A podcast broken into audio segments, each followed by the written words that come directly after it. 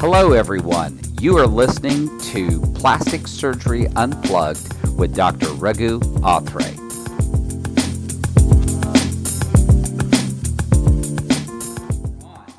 So, um, after our first initial podcast, I guess it was a success, and we've been asked to do multiple of these. So, today I'm joined again on our podcast with Dr. William Silver and we are linking between Houston and Atlanta, Georgia. And let's see, today we're going to talk about chin augmentation. I think that's the primer that I had given you. And let me go ahead and share my screen. All right, so these are the pictures that I had sent you, which is a she's a nice little young girl that had uh, come into my office with her mother um, she is a college student, um, about to enter into her freshman year, and she her story is as such. She hates her nose. Um, so I always start off a consultation with, if you had a magic wand, what would you do? And so she says, I changed my nose. I've been thinking about this for years, um, ever since I was about 13 years old. Um, my nose kind of took on this shape, and it's been a cause of um, insecurity. She's been teased about it. And uh, so mom finally acquiesced to bringing her into the office and uh, said, you know, she's pretty quiet girl, keeps to herself. Um, she's been bugging her mom about her nose, and um, that's the information we have so far. Healthy, no prior surgeries, no drug allergies, no medications. When I ask her magic wand what she wants, she says, I hate the bump. She says, I want a smaller nose. My nose looks too big on my face. There we go. Well, anyway, it's good to uh, talk with you again this morning, uh, Raghu.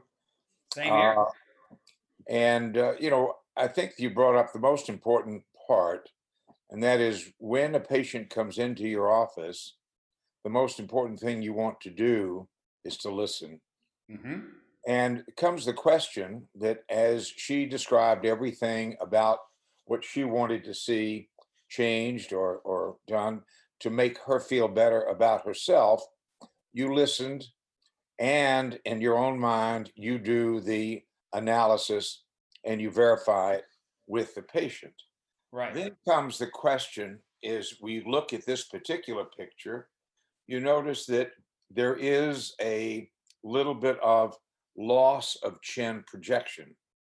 Now, the patient, according to what you've just told me, did not mention this. So comes up the question is how do you, as a facial plastic rhinoplastic surgeon, address the issue if you feel that after you've performed this particular change on this young lady, and her chin is still somewhat re, somewhat small or retracted.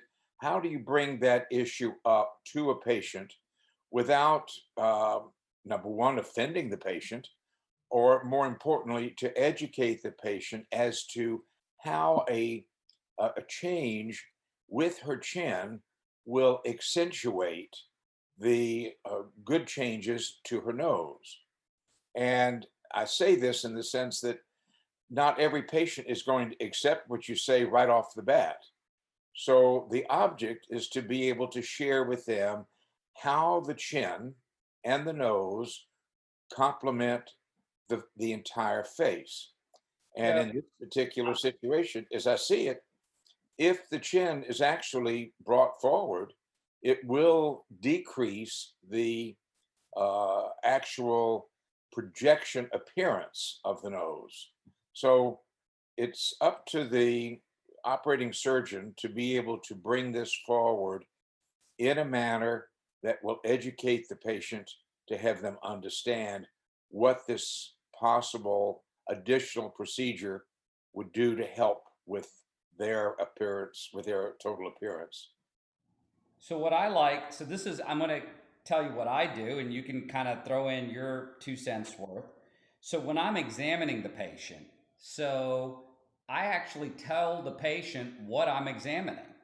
So I tell them that even though that they're here for a rhinoplasty, that's actually the last thing that I look at because you can get so fixated into just looking at the nose that you miss the the bigger the bigger picture.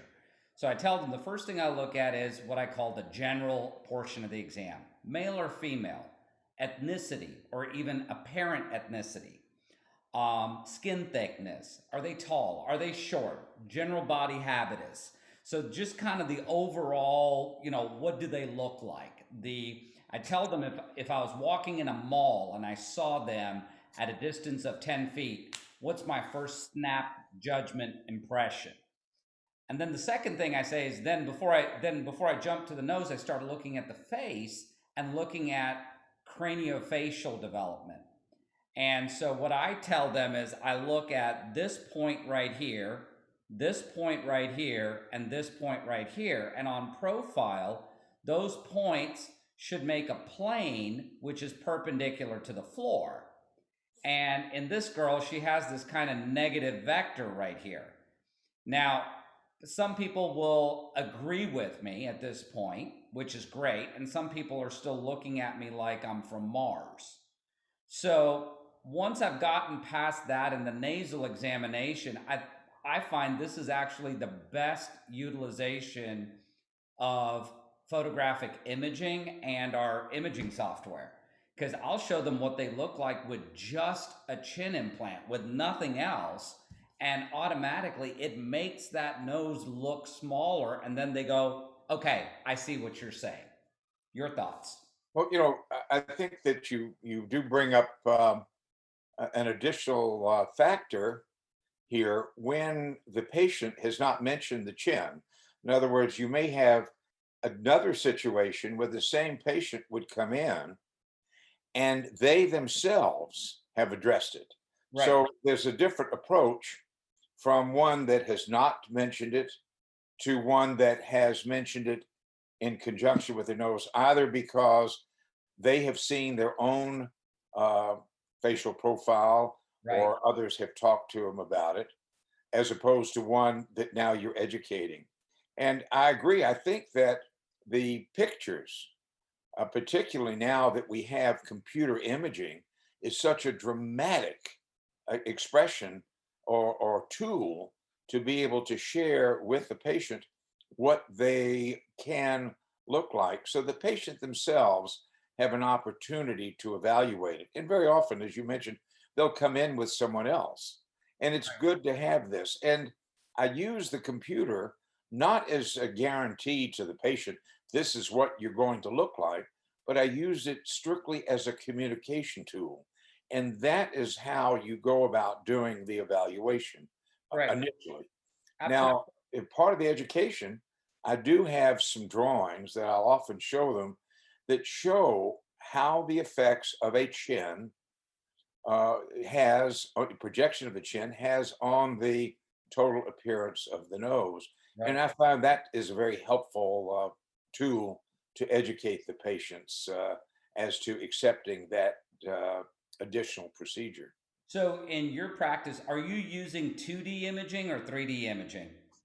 I use primarily two dimensional imaging. Uh, I, I, find that the, when I try to use the 3D dimensional images, and my, this is just from my experience, that it comes out somewhat stark as you rotate it around and it's easier for me in the two in, in the two-dimensional imaging.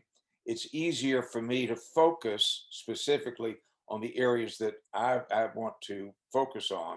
Although you know I have access to the uh, computer uh, to the 3D computer imaging, but in in my experience, uh, I, find that it's it's a little it's a little bit of, of, of overplay, uh, you know, from that from that point of view. Excuse me. Yeah, no, no worries. No, I, I agree. I think that, you know, there's been a big push nowadays with this 3D imaging. A lot of software packages are coming out with 3D imaging.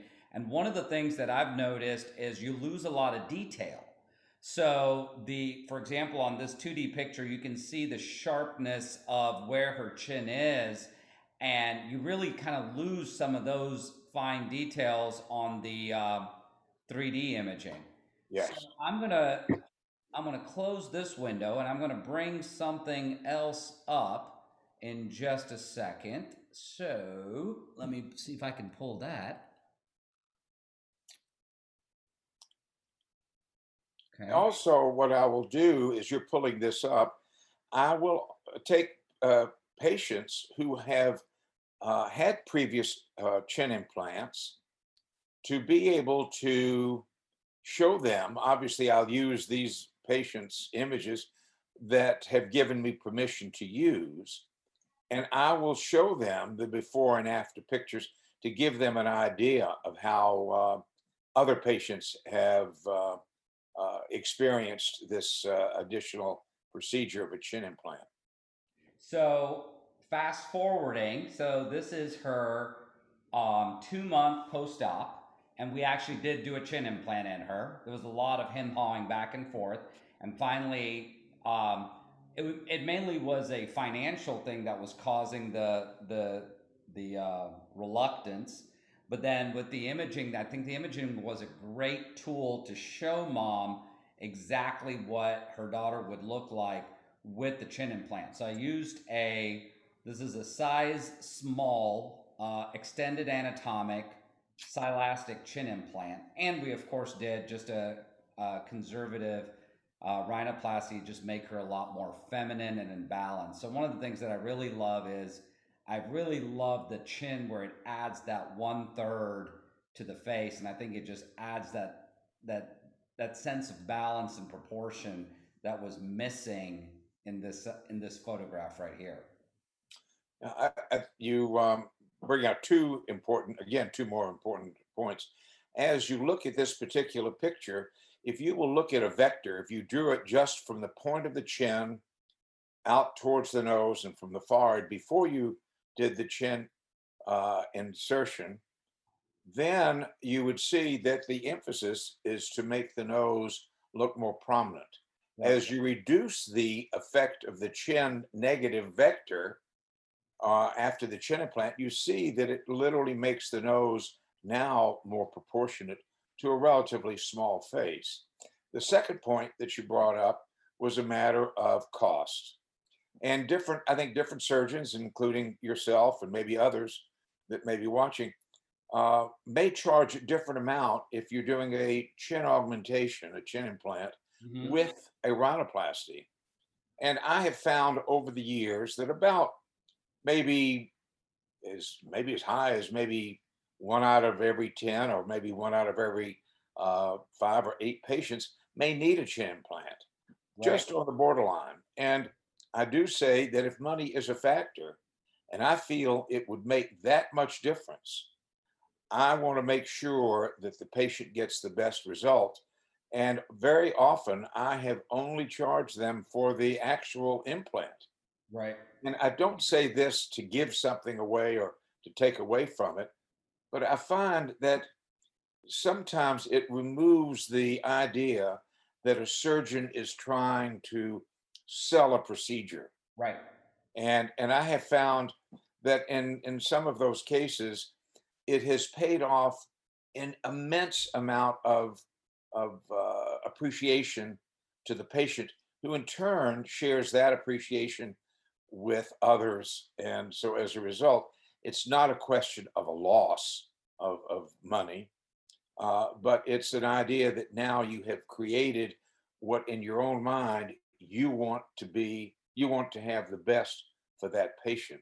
You want the best outcome. You want the best absolute result. Right. Yeah. Um, all right. So I'm going to pull, give me a second. I'm going to pull up because you had a nice list of questions, and I brought some of these topics up um, in terms of choice of implant and such. So I'm going to pull up your presentation that you sent me, and then um, let's see how to do that. By the way, as long as so I- well, you're working on that, I'll, I'll share with you. Uh, often the patients want to know how much more does it add to the recovery, which I think is an important thing to emphasize to the patient. A rhinoplasty, for the most part, is usually not a painful procedure. It's sometimes uncomfortable because they have to breathe through their mouth and the Right. nose may be stopped up. But I tell them there is very little uh, additional recovery time for a chin implant. So what I find in general is with the rhinoplasty, I, I tell my patients roughly five to six days, and they feel as if they have the worst sinus infection of their life. That's something somebody can relate to. They feel like their head feels heavy. They can't breathe through their nose. They're breathing through their mouth. Um, very dry mouth, cotton mouth, lack of taste. That's primarily what they feel. Um, once the packing comes out, which is about five to six days for me, I know everybody has their own um, formula for that. Um, they feel a lot better. What I find with the chin implant is uh, the good news about doing a chin implant with the rhinoplasty is it makes them forget completely about the rhinoplasty. So, um, most of the patients who've had a chin implant say it's not pain as much as it is soreness. Um, they feel that they're, um, it's, uh, one of my patients said it best it feels like you're going to get your braces tightened. And so you feel a lot of soreness. It's hard to open your mouth all the way, chewing, biting for about five to seven days is a little um, tender. And um, I think that uh, that was a very good, I, and I use these kind of uh, analogies um, so that other people can kind of relate to it, gives you something you can put your finger on. So you were talking earlier about the facial plane, and I also told uh, about the facial plane. So here is so for everybody watching our podcast, kind of a pictorial representation. And Dr. Silver's been pretty nice enough to put this presentation together so you can really see. I showed you one specific case point, but you can see multiple um, case presentations here of how um, you can see where it really adds that that balance to the lower one third of the face. And one of the additional things that I really love about these patients when you do this, and I think a lot of uh, women really like this, is it lengthens the neck. So it gives them that long feminine neck as well, which is kind of missing. You can see it very clearly here. It's kind of missing here due to the fact that you have the negative vector um, on the chin. Um, I prefer silastic implants. How about you, Dr. Silver? Yeah, I, I do use the, for the most part, I would say 99%. I'll use the extended uh, silastic chin implants. Mhm. And uh, I think that they uh, have offered the uh, ease of insertion. And, uh, you know, another point that I, I do say uh, that I do tell the patients if they are a little concerned about having a chin implant is one of the most important things is if the worst thing that would happen, and maybe this has happened in maybe less than 1% of the patients, if they didn't like it, it's very easy to remove it on a little tiny procedure in the office. It takes less than five minutes. And Yeah. I tell them that, you know, when there is that little bit of that reluctance on the patient, just from you hear the word implant, a lot of this, there a lot of, um, um, I guess what they feel, I tell them if you hate it, give me six weeks. If you hate it, I'll take it out for free because it really is something that is so easy to remove in the office. Let's leave this picture that's on here now, and let me, uh, you know, do a little, uh, little talk about it. If you'll notice on the picture here, the question that I asked, which nose projects the most? And if you look at it, you will see that the picture on the right looks like it sticks out the farthest. Right. than the one on the left. And yet, if you look at it carefully, all the noses are the same. The major difference in each of these pictures is the slope of the forehead or the retraction of the chin. So I just wanted to make sure that for some of the uh, people who are watching the podcast, to realize how the chin does affect the appearance of the nose. hmm And, and, and if you could, uh, Raghu, if you could go back up to the top image, I just wanted to mention something else. This is a method that uh, you and I have worked on when we uh, worked together. Uh, this is a method that very often is used to estimate the artistic chin augment, uh, the chin projection. And if you'll see, it's a line that's drawn down from, we call the crease of the top of the nose, through the edge of the, uh, uh, the nostril. And if you do that perpendicular to a line that goes from the ear canal to the uh, lower eye, eye level, that it'll show about where that chin projection artistically should be. And I use this, and I'm sure that you use this or, or a similar method the same way. And I, I just feel that it's a way of teaching my eye to look at the patient and Correct. also to give the patient an understanding why I might suggest something like that if they didn't see it already. So what I actually do on the photograph for the patient, so all my patients will ask me the same question. I, I take a photograph with a penny taped to their cheek, and they go, "What's the penny for?" So, and what I use it for is exactly this. I'll draw this, and when I know that I need a chin, and use the penny in order to size exactly to scale the picture to one to one, so I know exactly how many millimeters of augmentation I need. Oh, great, great. Yeah. So in case there someone's using a different lens or anything like that, I know the diameter of a penny, so I can always, um, you know, size that photograph directly to one to one size to get the exact size that they would be um, needed. So I'm going to scroll through a few of these pictures here. Again, I think showing the viewer how important a chin really is to adding to the uh, proportion of not only the face, but really impacting the overall result of a rhinoplasty. Like I think this is a great example of what in a male patient, what that chin augmentation really does to add to the uh, rhinoplasty. Um, and here's another patient. I think this is a nice example again of that adding the chin, which helps with the neck as well. So um, I really like it. So we've got about two minutes left to keep this short and simple so we don't get dinged for being too long. Um, any other caveats we'd like to include on this, Dr. Silver? Anything that you can think of that you'd really Well, like? Uh, I think the most important thing I want to bring out is that discussions like we're having between the two of us in different cities and evaluating our experiences is a great opportunity to let um, individuals know without the formality of having to go to a, uh, a major uh, uh, lecture. And these are real, real uh, live uh, uh, patients. And I really thank you for sharing this opportunity with you. Well, thank you. I mean, I think it's a lot of fun. And I know um, I'm sure that we're probably having a full, it's hard to put on this type of a talk for a full range of viewers because we're probably going to have some viewers who have no medical experience just wanting to learn about it. And then some who may be plastic surgeons are going, this is pretty elementary for me. So it's kind of hard to put it on, but hopefully it just gives a little bit of a primer. And I think what I've, you know, as I've been thinking about this, some of the upcoming talks that I'd really like to do is I'd like to even see if we can get a live patient to join us.